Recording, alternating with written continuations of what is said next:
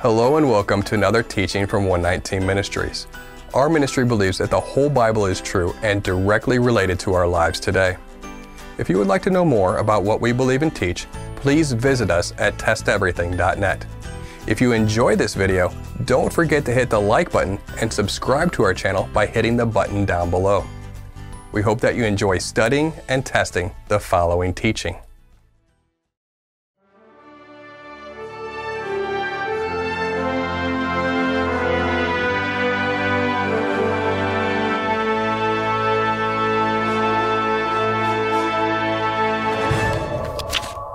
Critics of the Bible say there are some inconsistencies in the three accounts of Paul's Damascus experience.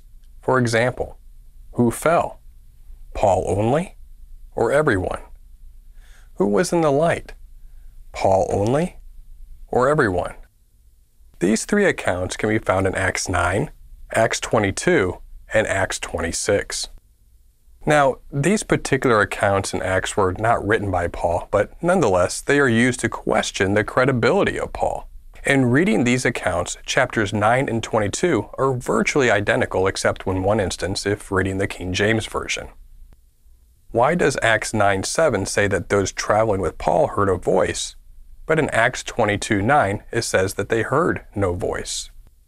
As Paul relates his conversation experience to an audience in Jerusalem, he says, Acts 22 9 in the King James Version, They that were with me saw indeed the light, and were afraid, but they heard not the voice of him that spake to me.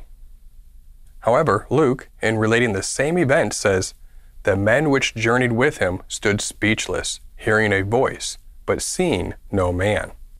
So which is it? Paul says they heard not the voice, and Luke says they were hearing a voice.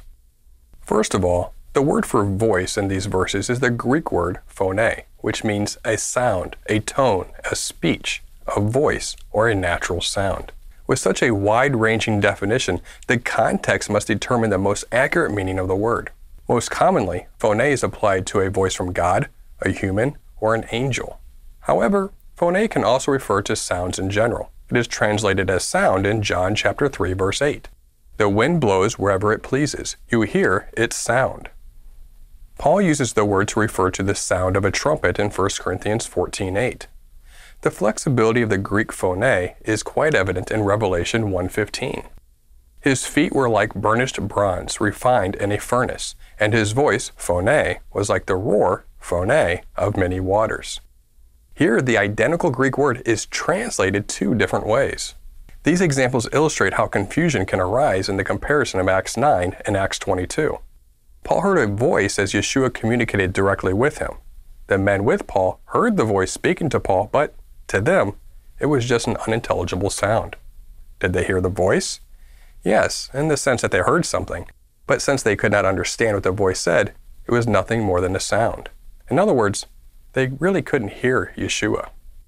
The ESV clears up this seeming contradiction nicely. Acts 22 9. Now those who were with me saw the light but did not understand the voice of the one who was speaking to me. And Acts 9 7. The men who were traveling with him stood speechless, hearing the voice, but seeing no one. This is a good description of what happened. This difficulty is one of several minute problems that occurred during the translation process. In chapter 26, we see that there is no mention of Paul being blinded. In chapter 26, Paul is speaking to King Agrippa and appears to be giving an overview of the whole scenario.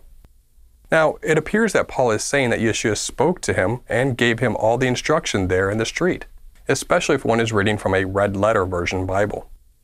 We would suggest that he was just giving the king a quick accounting of what happened in relation to Yeshua. He doesn't mention being blinded, and he gives both what Yeshua said on the road and then what he was told once he was in Damascus via Ananias.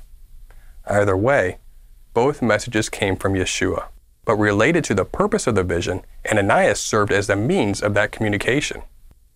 Thus, it does not really appear to be different versions. Instead, chapter 26 is simply a quick summation of the whole situation without giving all of the details, as the details were not necessary given the audience.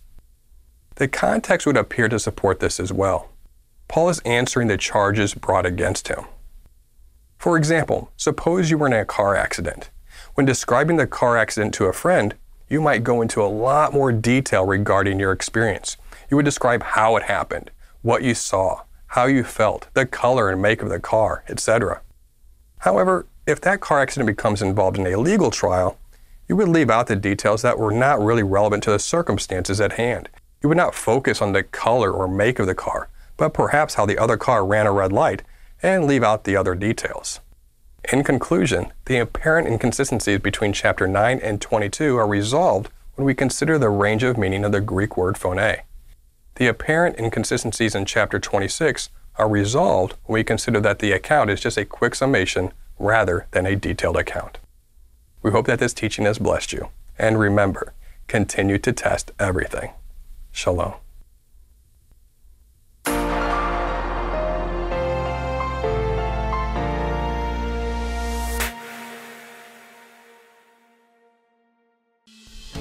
Shalom everyone, we wanted to make this quick video to let you know some exciting news. The Pauline Paradox is now available as a book from 119 Ministries.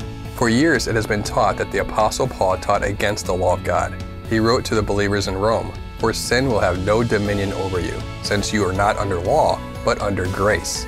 But just a short time later, in the same letter, he also wrote, So the law is holy, and the commandment is holy and righteous and good. Was Paul double minded about the law? How do we reconcile these and many other passages where it appears that Paul speaks both for and against the law of God? We tackle this question and many others in our new book based on our popular video series. You can get your copy of the Pauline Paradox at paulineparadox.com or search for it on Amazon. We hope this book will be a blessing to you and a useful resource in understanding why Paul did not teach against the law of God.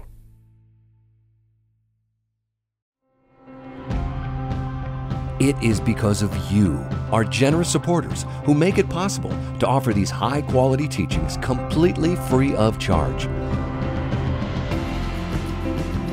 If you feel led to support 119 Ministries so that we can continue this effort, please visit testeverything.net and click on the Support 119 tab. Learn how you can partner with us to take the whole Word of God to the nations.